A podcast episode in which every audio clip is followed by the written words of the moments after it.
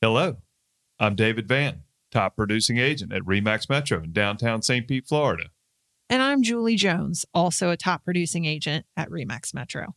For the past several years, we have discussed the good, the bad, and also some comical things that happen in our real estate practices. We've started this podcast to share our engaging conversations with friends and clients. We have enjoyed our chats immensely and decided it was finally time to share the fun. We hope you learn, grow, and love what we share. So, um, and the tales are just never ending. Oh, for sure. We could talk for hours. Right. We right, do have to cut ourselves off. Right. Th- that's why we got this podcast. So. okay. We can So just we drone could- on forever. Right. I mean, the stories are endless. I mean, we probably told 10 stories today that are worth hearing on a real estate podcast. That's true. We should have written them down or started earlier. Right. If I had a pen, I'd have written those down, but I don't have a pen, so we'll just wing it. and Which Yes. is, which is again, I think the normal thing is that if you try to structure the thing too much, then you don't get the natural flavor of the relationships and sort of the unfettered communication. And so, Right. and and maybe I'll feel differently about that at some point and try to direct conversation towards certain uh, pieces. Yeah. I'm sure there's like a great um, navigation through podcasting that you'll develop things better. yes. I think that it's helpful to maybe give a little background that we both started our careers around the same time in real estate and that we started at the same place. Uh, ERA same- Lambert. that's right. You said it. And yeah. I, I think there's something important to that in when you look at, you know, the top 100 agents in Pinellas County and you think about how we do business, it's an important factor because there was a required training. There were minimum standards that you had to meet.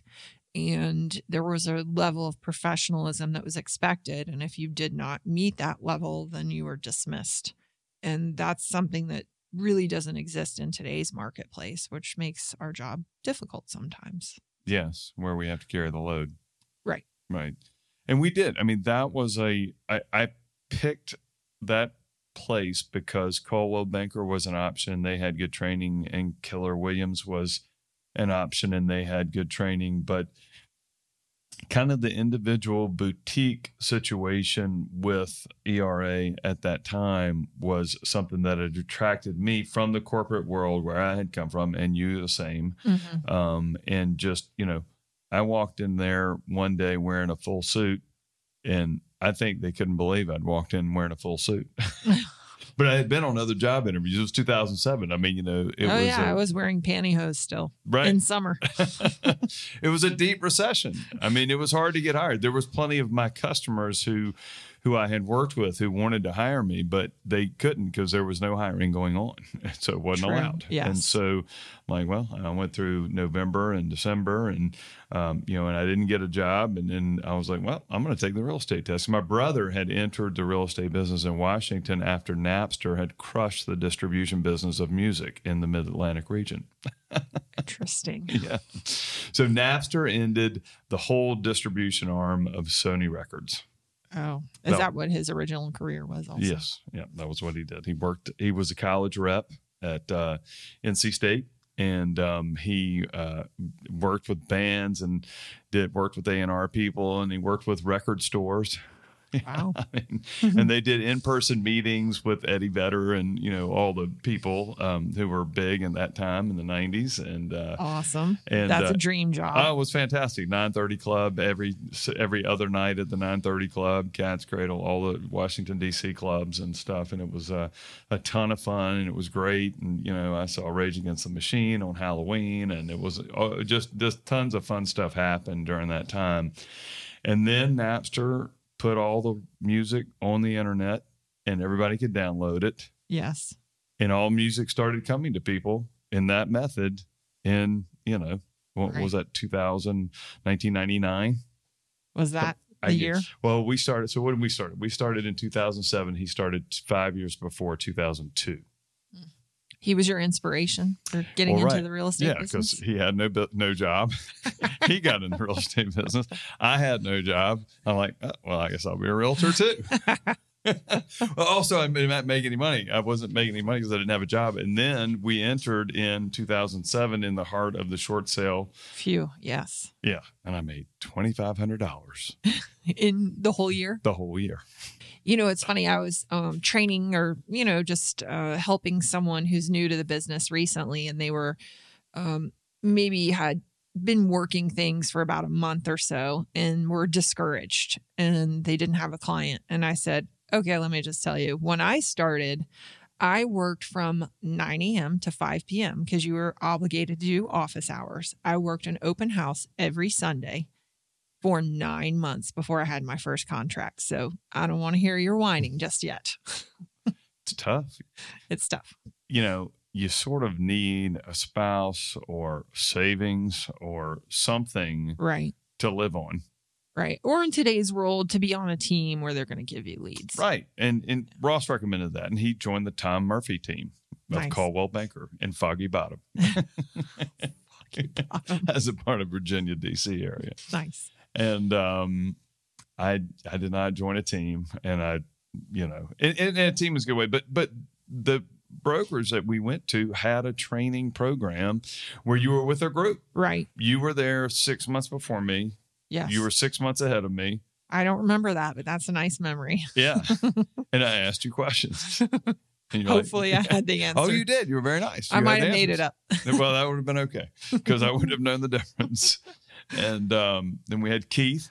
Yes. Keith would show us how to find stuff in the tax record and in the MLS and and go know. over the scripts. And if you did not get those right, you had to go home and practice some more. right. and that was pretty good because I was I didn't mind selling. I had 18 years of experience selling when I came in that place. Really, so I had talked to a lot of people about selling and you know, and had done a lot of selling. So. That's an interesting point, though, because I had zero experience selling. And if mm. I think of myself as a salesperson, that's a tricky spot for me because I don't love being a salesperson. And so I'm satisfied in my career knowing that I'm a relationship person, matching people and meeting their needs. So mm. I recognize because volume is sales and I'm I like to pay attention to what my sales volume is. But when I think of myself in general, sales, I don't know about that. So mm-hmm. it's an mm-hmm. interesting dichotomy of your background and mine, which is service. Yeah. Yeah. So. Yeah. I no, I I um I think the thing that I liked about the sales part of it is that, you know, when I was successful at sales in the last business, I only got paid once a month. Hmm. And I like the idea of every time I made a sale, I could get paid. Yeah, that's a great thing. I was like, that's pretty good. Yes. I could get paid five times a month. I could get paid 10 times a month, whatever. As many times as I made a sale, I would get paid. And what I like about it is the harder you work, the more you benefit. And that's not very often you can have a career where that works out.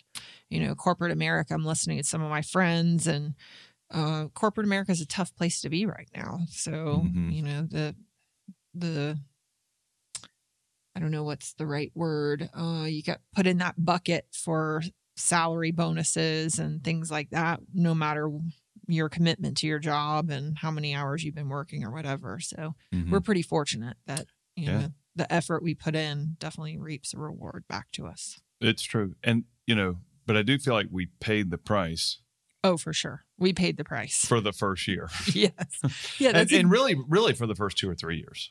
I mean, you know, it took yes three lots. years for me to make as much money as I had been making in corporate business.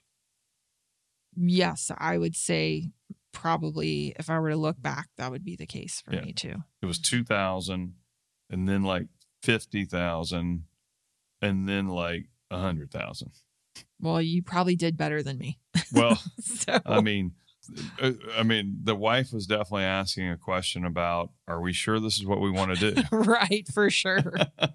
And I said, "Yeah, I, I, I think this is uh, this is fun." And she's like, "Well, that's not really what's important here."